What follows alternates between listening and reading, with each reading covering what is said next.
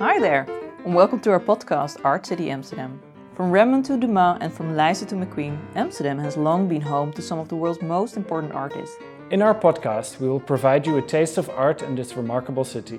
Together with our special guests, we will take you on a walk through the art scene of Amsterdam. We, your hosts, Rubia Balsam and Joost Bosland, speak to artists, curators, politicians, and collectors about what they love about the city. Whether you're a long-time resident or planning your first visit, this podcast will inspire you to explore new and familiar corners of the Amsterdam art world.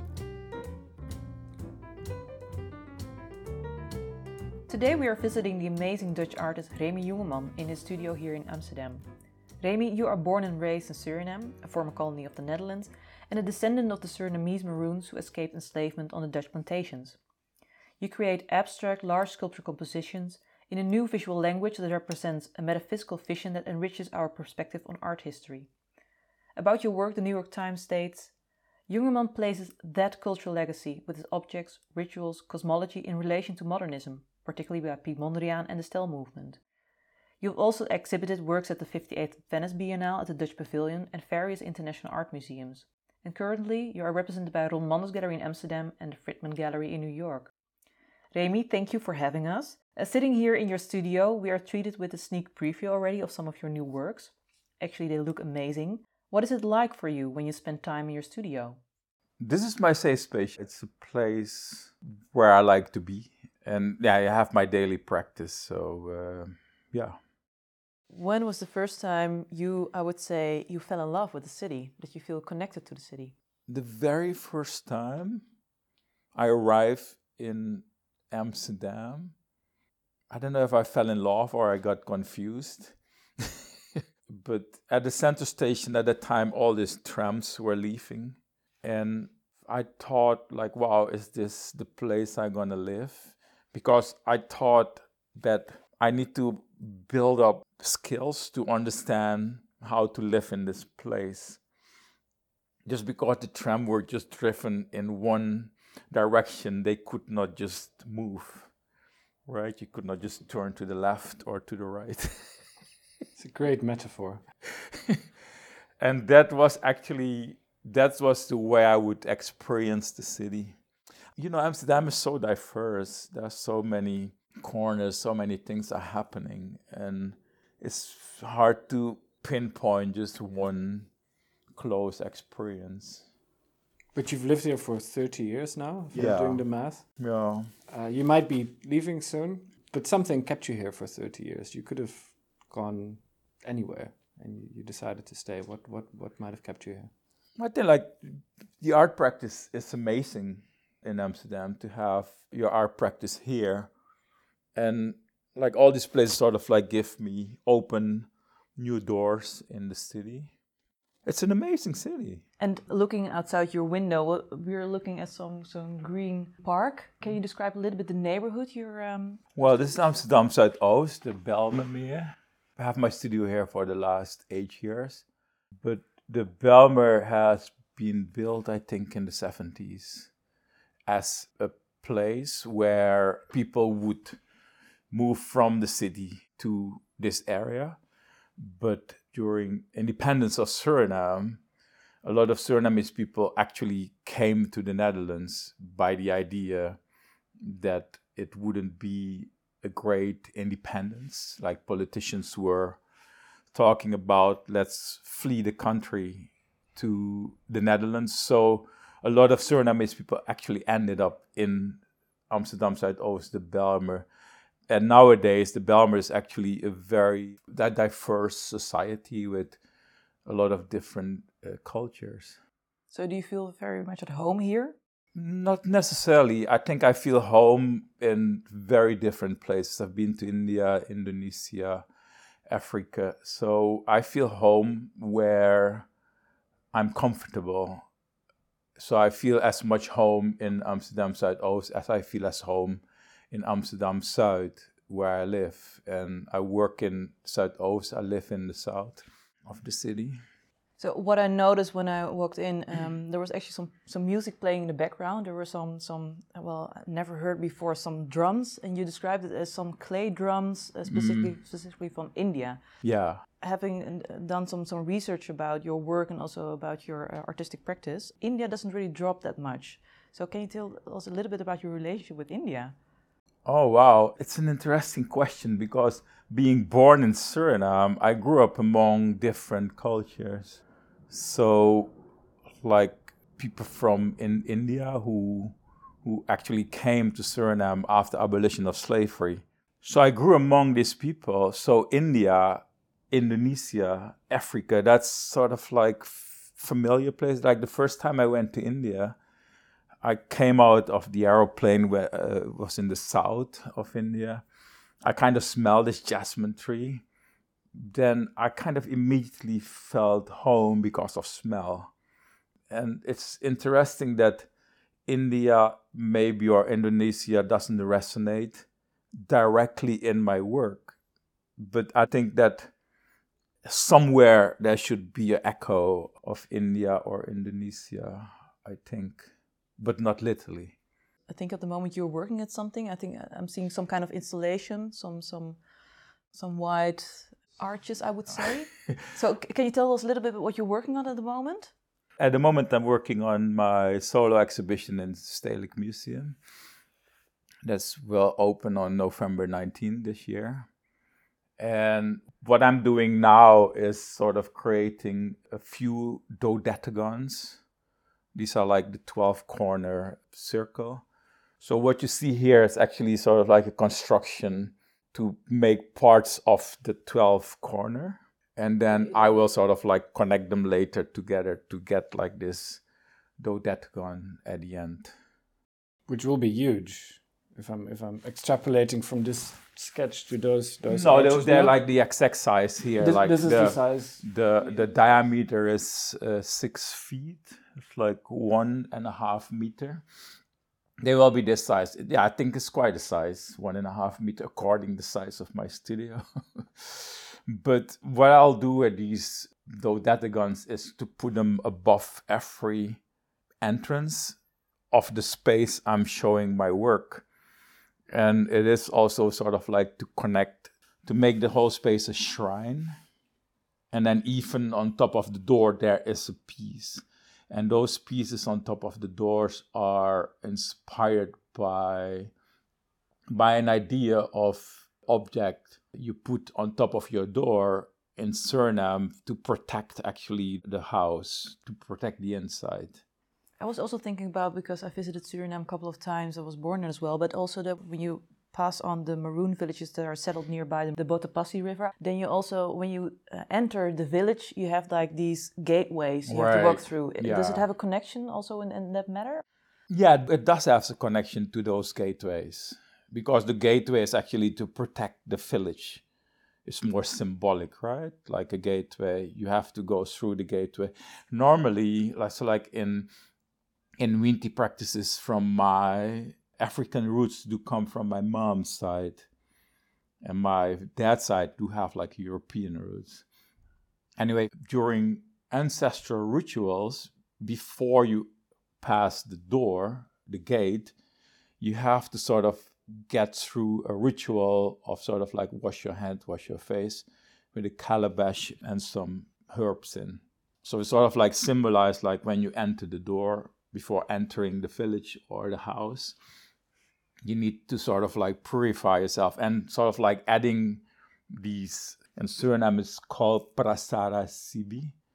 That is actually a broom like object you find in the palm trees.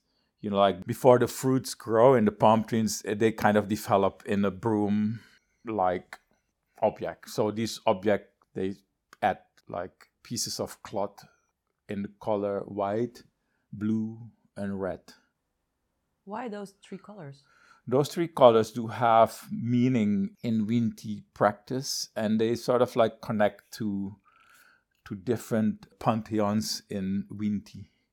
So let's say like the the red connects to the water, the blue to the forest, I think, and the white to the sky.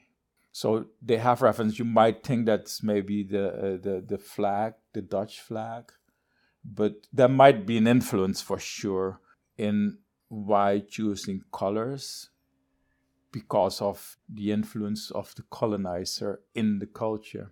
Looking at your work here in your studio, I also noticed the use of cloth, of textiles. Can you tell us a little bit more where they come from and why you actually use them? But what I'm using in my work is mainly textiles with a grid. So these gridded textiles are are also used in different Winti practices. So for for different rituals, you use a different color combination. You used the word interwoven earlier, which I think is a useful term when, when looking at your work. For our listeners who, who can't see all the beauty that surrounds us here, could you describe your visual language in a few sentences? How does one recognize a Remy Jungerman work after listening to a podcast? That's a good one. I think you'll recognize my work if you take time to look at it close, to look at the details, because from a distance it might sort of reference maybe constructivist or the style but the moment you go closer you will see the difference in material so i think like what's making a difference in my work according what people might think at the first moment is the use of different materials as textiles as clay then uh, the clay is especially kaolin kaolin is clay which porcelain is made from. So it's actually very strong material. So the combination of materials that might confuse you a little bit, that's, I guess, that's something in the work. If you look at, for instance, the wall installations, then they're just not only horizontal or vertical lines, which you would find in the West European context or whatever, but by adding, for instance, bottles, as I said, bottles, nails, clay, they become different objects. They become like an altar like object, a shrine, because they become carriers and holder by carrying and holding stop is like an altar is also like interactive work. And if you, for instance, just look at your your nightstand or the plank in the restroom where you have like all your objects. You know, like it's altar kind of place because it's a place where you have your special things you use daily. So those works might recall that reference. And it's the second time you've used the word shrine. The first time was to describe what you're turning the Stedelijk Museum into in, in November. You tossed it off quite casually. Oh, I have a solo exhibition at the Stedelijk in November, as if that's the most normal thing in the world. But but for a Dutch artist, in many ways, it's a crowning achievement. Wow, yeah. How, how long have you known about this? I know it about a year now. I'm happy doing a show in the Stedelijk Museum, but the thing is that the moment somebody announced to you that you won the lottery, then you won the lottery, right? There's nothing more than winning a lottery. So I think like the big step was when the Rein Wolfs came to the studio. He just came for a studio visit.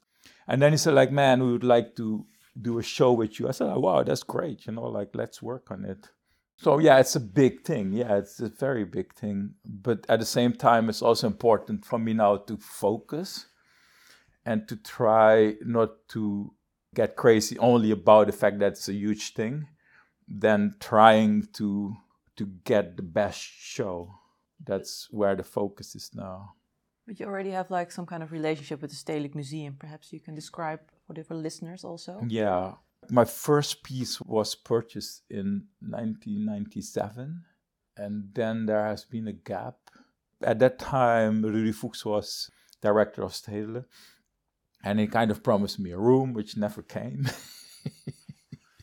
so yeah, I had like a connection with Stedelijk, like purchasing my work very early in my career. Actually, the first thing that happened when I show in Amsterdam, like serious show, was actually in Stedelijk Museum during an exhibition of 20 years Suriname art.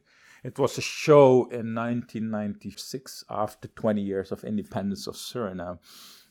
So that show came to the Netherlands. At that time, I, I I finished art school for like two, three years. I finished the Rietveld Academy. So I know that the show was coming to Suriname, and I know that the same show was in Fort Zeelandia in Suriname before it came to the Netherlands. And there were works I made in the Netherlands at that time that were held back from the show because the curators were thinking that the works were not made in Suriname. They're like, who cares? You know, like I do have like a Surinamese background. When the show was about to happen in the Netherlands, I call the Stedelijk and say like, listen, I'm an artist who, is, who has worked in the show. I'm working here in Heemstede back in the days. So they came. Fuchs came to the studio. He kind of liked the work, and uh, the idea was that I was thinking like, can I just add some extra works in the show? You just called up the museum and said, "I need to be in the show you're making." Yeah. Well, I was pretty nervous, but but yes, I called them yeah, I think that was a thing you should do as an artist, right? Because otherwise, nobody knows that you're working somewhere in the countryside in, in, in, in the Netherlands. Do you consider to be a starting point for your professional career in the Netherlands, that exhibition in Stedelijk in that time? Mm. Or was there a particular other moment when you felt like, I am, for now, a real professional artist, I am mm. acknowledged? No, I had that moment in Suriname actually. Like the time I've been studying at the Academy for Higher Arts and Culture Studies in Suriname. The first shows we were doing at an art fair in Suriname, and at the same time, like my last year in Suriname, I was selling actually a lot of works. So like most of the collectors in Suriname collected my work. So yeah, I felt actually acknowledged in Suriname and because of that, it gave me the opportunity to move and study in the Netherlands because what I earn and what I save, I kind of managed to study for three years at the Rietveld Academy. So I kind of paid my own study at the Rietveld.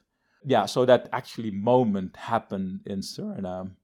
And then the next big thing was was the Stedelijk. And in one of your interviews, you stated that being an artist is something you don't consider to be a choice, but rather I would say a part of, of life, of, of the flow of life. Can you describe us what you mean by this? And when did you discover that you were an artist or did you notice your flow? I don't know where you read this. well, the way I grew up is that it sort of like just happened, even though I didn't grow up in, in, in a family that I grew up in a family that was very creative, but it wasn't like so like artists. We were just making things to sell for life. You know, like we're making spoon and stuff and repairing the washing machine, building a house and all that stuff. I was always trying to make the extraordinary, even though it was a spoon, even though it was repairing the the shuffle or repairing a window or whatever. I was always trying to make it different. So I think that's where some sort of curiosity of being an artist happen. And the, the first moment actually I realized that there is something, I described it back in the days, that is beyond your imagination, is when I saw in Moengo, the place I was born in the east of Suriname, when I saw works of George Baron, that was a sculptor, Afterwards, he became a Winti priest. That's also interesting. He was making, let's say, like pretty great mahogany sculptures. So I saw that as a child of nine or something. And when I saw it, I was, was like, wow, if a human being can make this thing, I want to make it. Because it, when I saw it as a kid, I didn't grow up with museums or whatever. I saw that thing, I thought like, man, this is beyond imagination. So I saw this artist as a god, and then I want to reach that. Uh, I think like from that moment on, I was sold to making. Uh, what what did your parents think of it actually? I don't know. My mom passed away pretty early, so I wish she was she could experience that. Uh, me being into a different position. well, at the time, I kind of made a decision that I'm gonna be an artist. I'm gonna leave this whole job I was doing. but then I decide like I just gonna go 100% for the arts. So while working in daytime, I went at night to art school. Pretty early on during art school shows at art school, the Suriname, the Suriname art community is actually pretty small. And I've been actually very active artist in Suriname. So pretty early on, I was already in the newspapers in Suriname. So actually my family, my dad, they were actually proud because suddenly their names were in a place where they actually never thought it would be. So then your playing field perhaps became a little bit too small, and then your ambitions grew, perhaps. In Suriname, yes. By you may you do you mean by moving to? Yeah, perhaps because eventually you you ended up living in the Netherlands Mhm. and, and art school here in the Gerrit Rietveld Academy. Yeah. Well, I had great teachers in Suriname. And one of my teachers was Erwin de Vries, who just passed away, I think, like two years ago. And I really like what he was doing. He was very active, he was very aggressive in the art. And he was always saying, like, you should move out of the country. You have to come back, but please go and uh, see the world. So those words were for me actually the thing to say, like, I just gonna leave. But and then I've been very fortunate that we were invited as the art school in Suriname to do a workshop on Aruba with the Rietveld Academy. By being in that workshop, by doing my artist practice, I built an installation, explained it away, and then there was I was immediately invited to study at the Rietveld Academy just because of what I did And where did you live when you were studying at the Rietveld? in Amsterdam at the Ten Katestraat. Oh wow. so right in the middle of everything. Man, that was a horrible period of time. Well, you, you know, like coming to the Netherlands as a Surinamese person, the Netherlands was actually a very attractive place for Surinamese people because you could make like one step forward, but you were also very much dependent on family. So people were actually just living with the family, but I always refused to to go and live with my brother in the living room. Uh, So I just been suffering and living in cellar bases, no heater, all that stuff.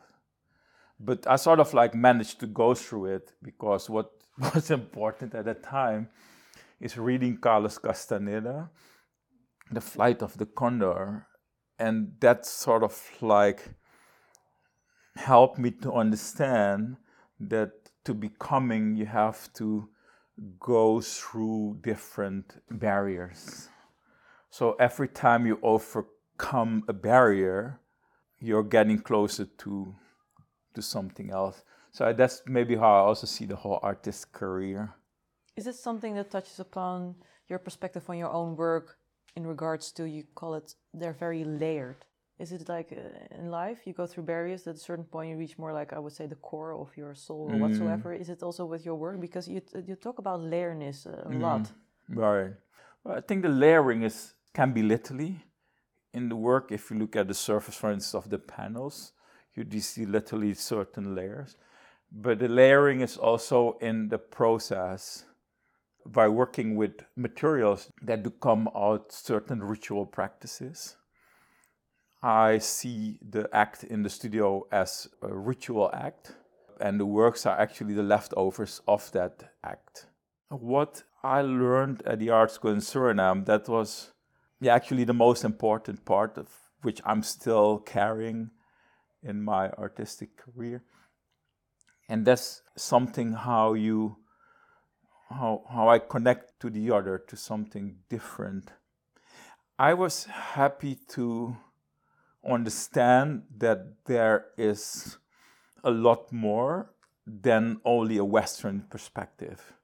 And that happened because of the fact that we didn't have modern contemporary art museums. So we know everything actually from from books, a very democratic way actually, because Picasso would stand beside a, a maroon tribe object or whatever, depending on what kind of book you're looking at. An old badly printed, maybe even black and white small. Sometimes black and white, sometimes pretty good color. I remember, for instance, the abstract expressionist.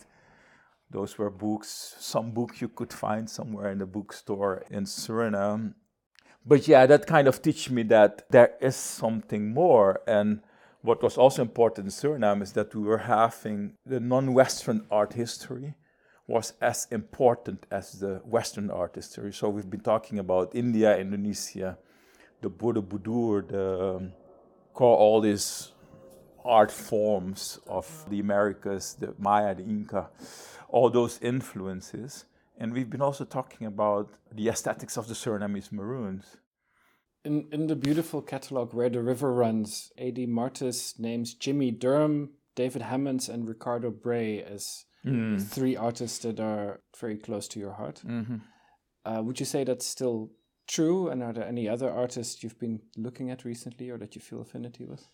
No, they still manage, yeah. And for sure, things are different now. But if you look at the source, I think that's still important because those artists actually teach me that it is possible to work with a culture reference and just stick to that.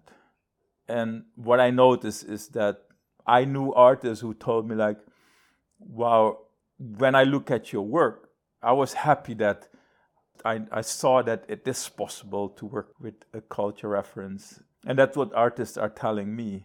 So they also changed their perspective because working in, in Amsterdam, working in Europe, it's very hard to find a way how to explain your work from a different angle. And I mean, like that's what Durham and Brey teaches me, especially when I read an interview with Durham and Brey during finishing of the Rietveld Academy, I, for the first time, had the idea that I read something which I wish the teachers had read it as well, because at that time, when I read it, I could finish my art school. It gave me such a great insight that what I was thinking and what I was doing that was right.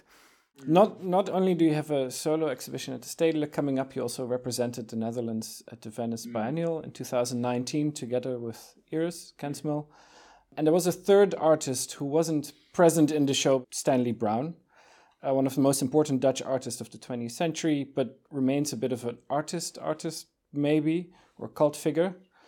Uh, and then there might also be people who know him from Fluxus but don't realize he was Dutch for listeners who might not immediately know who Stanley Brouwn was, who who was Stanley Brouwn, and more importantly, who was Stanley Brouwn to you?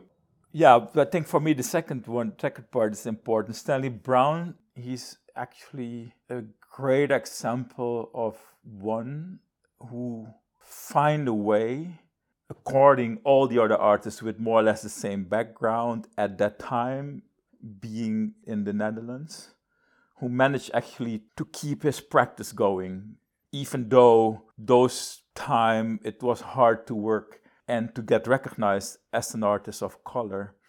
But for Brouwn to actually have the act of being invisible and then have the act of being invisible at the period of time of conceptual art. So it's just like a great melting pot of conceptual art and getting invisible.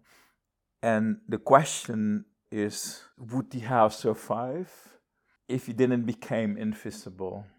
And that will stay an open question.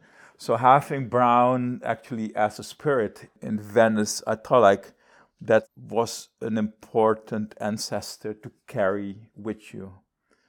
And even though we're all operating in the Netherlands as Dutch artists, that's also because of we do come from a Dutch heritage we do come from a colonial Dutch background.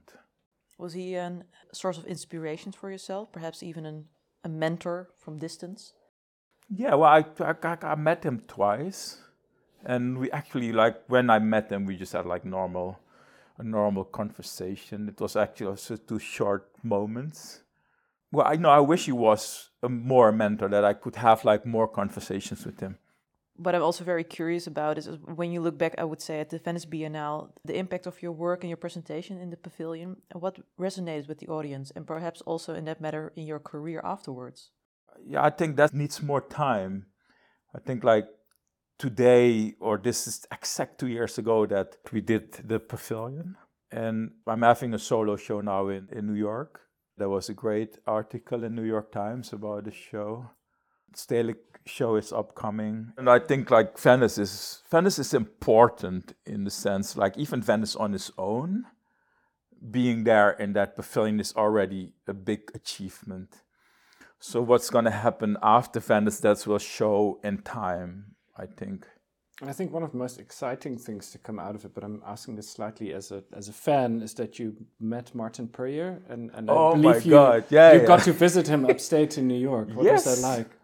Wow, that's just wow. That's like uh, Martin Puryear. That's actually one of the, you know, there's so many people, but Martin, that's one of my main inspiration as well. Like craftsmanship, that's Martin. Yeah. So if I walk, I've just I've been walking in Washington, and in the dark I saw this sculpture, and I told my girlfriend that's a Martin. I could smell him from a distance. So we went, oh, that's a Martin. I met him in Venice. We had a chat in his pavilion. He came to visit our pavilion. He gave me his card, his number. And I went to New York the same a few months later, visit him in his studio. And yeah, he gave us a tour, man. And Martin, he told me like, and that's something which is so big. He was saying like, listen, he had like this huge compound with big studios and a wonderful. And then he said like he just started here, you know, like this. That's where they started up uh, in in the Catskills, and then it sort of grow. And I was like, yeah, that was amazing. That was a great moment, yeah. So you also explained perhaps that there might be a big chance that you might move to the States again, to New York. I would say perhaps also your other hometown. Mm-hmm. in a way I feel comfortable, especially in New York.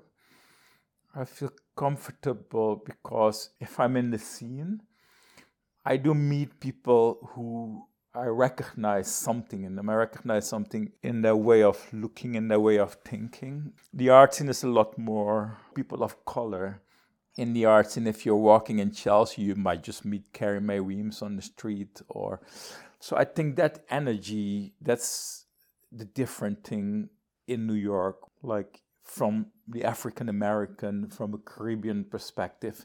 So everything you want to get is there, which is slightly a little different in the Netherlands. In the Netherlands, I have the feeling that we need to live long to reach the highest level. I'm 62 now. And it's actually great to get this solo show, but it was promised me already 20 years ago. So I have to live long to get that recognition. And maybe that's why I'm not like always super, super exciting about that. That I think like we just got to do the job, you know, for maybe to give space to the next generation so they can sort of have more access to to these places. But is there some kind of way of connection also with Piet Mondrian because he was inspired by the city as well? Is it something that drove you to, towards New York, or doesn't did, didn't play it any? No, not Pete drove me to New York. You know, like this whole story about Pete and De Stijl is that if you look at pattern and geometry and the way I'm using things in my work, it's like you might see a close connection to Mondrian on De Stijl, but to be honest, I just used it to get my work to the audience. I was thinking like, man, I need to find a way how to approach this audience because I know that the work do have referencing that you can connect De Stijl with. But for sure, the city, the city of New York is is an amazing grid to look at, and New York is a very vibrant city. A lot is happening. Mondrian has always also been inspired by by the the boogie woogie. You know, he made his, for me, maybe his best works, maybe unfinished Victory Boogie Woogie, which is actually the most vibrant work in this career, and that happened also because of listening to to jazz. You know, like listening to black music. So where do you go for music in, in Amsterdam? Yeah, well, I I've been like a lot to Bimhouse. Those places I just go to listen to jazz, and I might also go to Alto at Leidseplein. Sometimes a little touristy, but I kind of like the atmosphere. It's raw.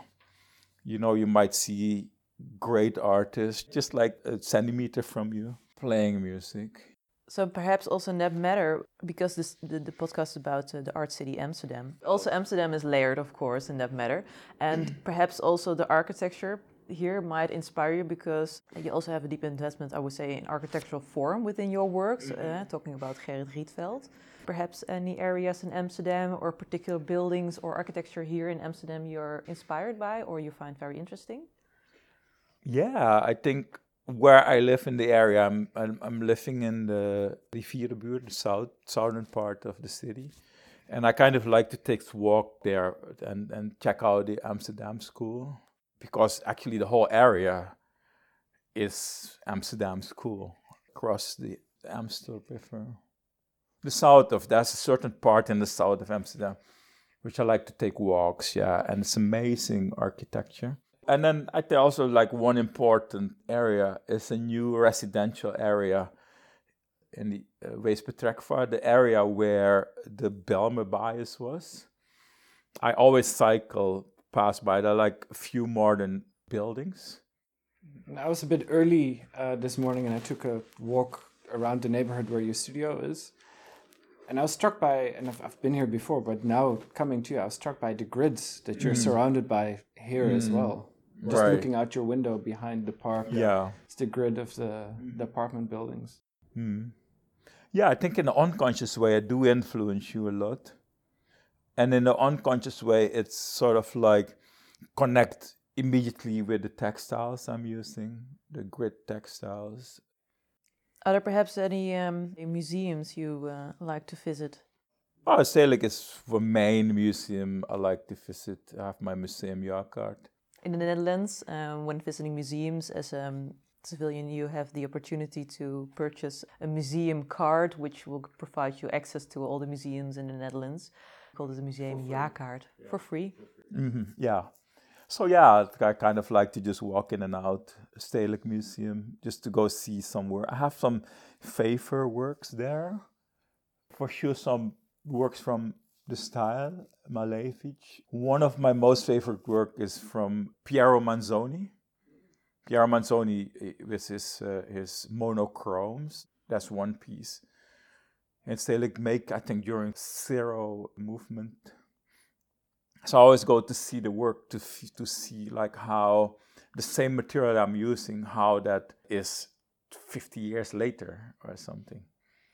And it's an amazing monochrome the Rijksmuseum to go see the old masters. I just like to wander around. What I like a lot is this little doll houses with all the little. Th- I always have to go see them if I'm there, and then for sure, you know, like all the Rembrandts, Vermeer, the masters, like really amazing, uh, amazing artworks. But you're also one of the scouts, perhaps I would say, for talent within uh, the Netherlands or Amsterdam, or a mentor, perhaps mm-hmm. in the mm-hmm. future. Uh, something yeah. is coming up which I'm not allowed to talk about, but I've received some information in regards to that matter. Mm-hmm. Perhaps any talented artists uh, living or working in Amsterdam we should might keep an eye on. Neil Fortune, amazing name, Fortune. He's, an, he's a great artist. He's also like, he has a Surinamese, Guyanese background. Came from Guyana, migrated to Suriname, Suriname, Rietveld Academy, the Netherlands. Marcel van den Berg, just my neighbor here. I kind of like his way, he's amazing. He reminds me of, of Willem de Kooning. Don't know if that's a compliment necessarily. He was, not, he was not a very kind man, I don't think. No, no, but this work, like it's yes, okay. it's amazing work. No, not the person. This is the work. Okay, good. I always supported young artists in a way, and then especially artists who came from Suriname to study at the Rietveld Academy. For me, it was important that they finish art school, so I kind of like just support them. You know, like just invite them for Christmas, cook dinner, or just try to focus on them, especially those kind of days where you think like, oh my God, I'm homesick. And always organize things in my house just to gather people, artists, artists with Surinamese background, some who were born in the Netherlands, but sort of try to create a surrounding of artists you can trust and artists you can also talk about ideas. And you're leaving us, so other people have to take over the responsibility of, creating that space. And I think a lot, yeah, I think a lot happened actually. Like a lot of people took over, and you know, back in the days around 2000, things were changing in the Netherlands. Our stage was changing. So, like we, I think artists of color in the Netherlands, we were already showing in Stedelijk, purchased by museums. But then things were changing. People were thinking that you were good because of a political issue. You're benefiting actually from from politics. Anyway, that brought us together. I kind of start talking with artists with similar backgrounds, and then we just put on a movement. We didn't put a question to blame the other, but we were looking at ourselves that how come we didn't manage to give the other enough information to understand like what we're doing. So to get to that knowledge, we had to do more research actually to ourselves. And because we did that research, a lot of other movement happens, you know, like artists like Patricia Kaersenhout, who is a major artist in the Netherlands, an activist. Uh, Charl Landvreugd, who's now working in the research in Stedelijk Museum. So we kind of build up knowledge because that was important. And this is the Wakaman group? That's the Wakaman group, yeah, the Wakaman project. So where do you stand at the moment with the Wakaman group? So all this knowledge you've built up, does it does, does it have an, an impact already nowadays? Is it something we can already feel in our surroundings perhaps? You know, a lot has happened in the last 20 years, but but you're not going to take credit for it for all the things that have changed and no, I can't take it on my own because I think it's that energy that happened among all the other artists. So what's happening now in the Dutch art scene, it is not because of that fact that there are people now who sort of like putting more the focus on things or that's a dangerous thing to think that oh because of all these people came and sort of like brought it to the attention. We build these people.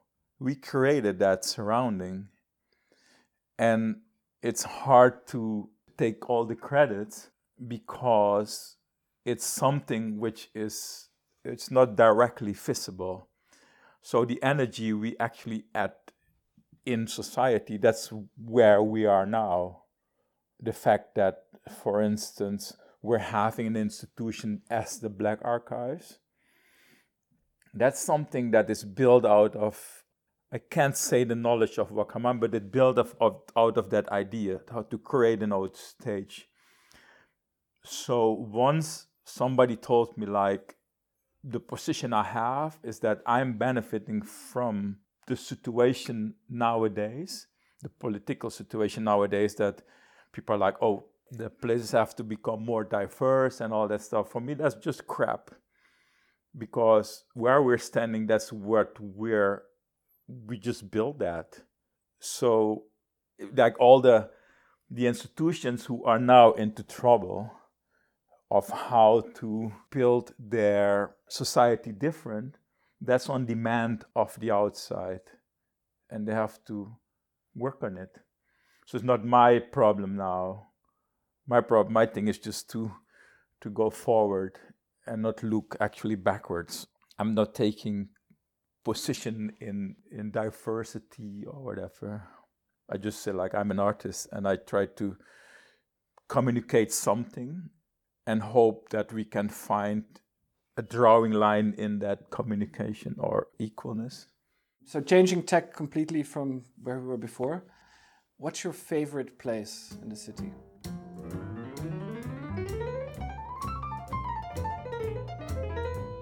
We here are now in the Amstel Park. It's one of your favorite places.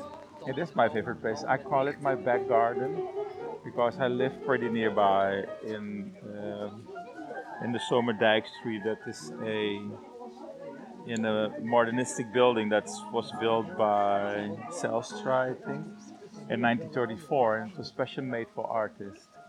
This place is quiet. It's uh, peaceful. There's a lot to do. The Amsterdam Park, I think it was built as a Floriade, I think. Yeah, I, I read it in 1972. And they left it as a park. So yeah, it's a special place to to come and hang out, to let your mind go wherever it goes, like a walking meditation style. And the vegetation is great. Winter is wonderful. The summer is great. The autumn is nice. No, spring is nice when all the flowers are around, the colors. You also like wander around in the in the park when it's raining, like right now. Well, not often. So now we're entering uh, one of your favorite uh, monuments up here. Yeah, this is a very special monument. I think it's the way it's built. I think like there are like hundred chairs, what I read, and underneath every chair is a are the dates written of the person who was executed, the person that was executed in I think at the end of the Second World War. So what's taking me a lot in this monument that was made by a friend of mine, uh, Ram Katzir, is that the place of commemoration, because you can sort of sit and and let your mind go and think think about bad things that are happening in the world, and especially what happened here in the Netherlands with this group of Jewish people. And what also struck me a lot is if you look at the the ages, it's a lot of young people. Some were just 18, 20, between 18 and 35 or something. So yes, it sort of gives you a. No, I think it's a strong monument. Yeah. It's beautifully made though. Hmm. Yeah, I think this is because maybe it's in my backyard. It's a special thing to come and always if I come in the Amsterdam Park, I just have to pass by, and I walk around, just check the date, and sometimes I also wonder if my name, like Jungerman, might have been part of this also because I like from my dad's side I do have a, a European background. The only thing is that we don't know where they exactly come from. If they travel from yeah, my uh, my ancestors from father's side. Okay. They might have come. We know that they left Middleburg to Suriname. My great grandfather. Yeah, yeah. But uh, where he traveled from to take the ships in Ceylon to travel to Suriname, that's something we don't know. This is a pavilion, yeah, where they do exhibition. Oh yeah, Het Glazenhuis is called. And there are like different shows there, which is also nice, you know, like when you come into the park, there is a, sometimes you just stood on the opening. I guess this is an opening what I'm looking at. It's also strange that I'm afraid of people. I'll oh, walk in front of Hey you. man. Hello. Hello, hello, hello. Hi, hi. How are you doing? Hey, how are you doing? Are we allowed to have a look inside?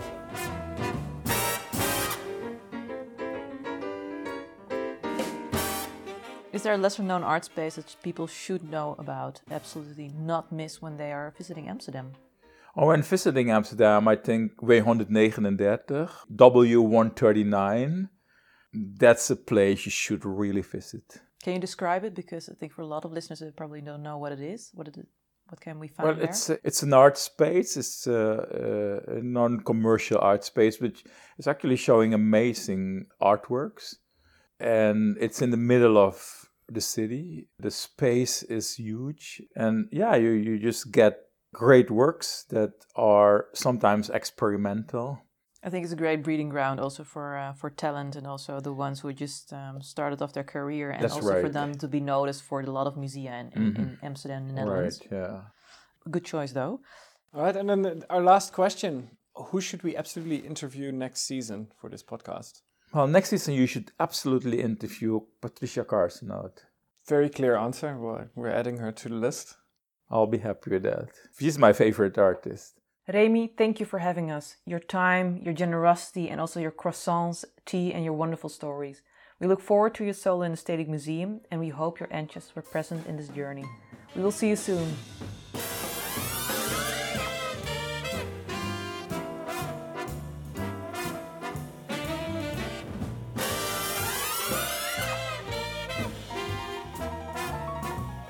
Thank you for listening. If you like what you heard, please consider subscribing to our podcast. We thank the Jazz Orchestra of the Concertgebouw in Amsterdam for our podcast tune, Blues for the Date by Peter Beets. Please check out the rest of their amazing album, Blues for the Date, on Spotify. Art City Amsterdam is produced by Studio Balsam and Stevenson. We are your hosts, Joost Bosland And Rubia Balsam See you in Amsterdam.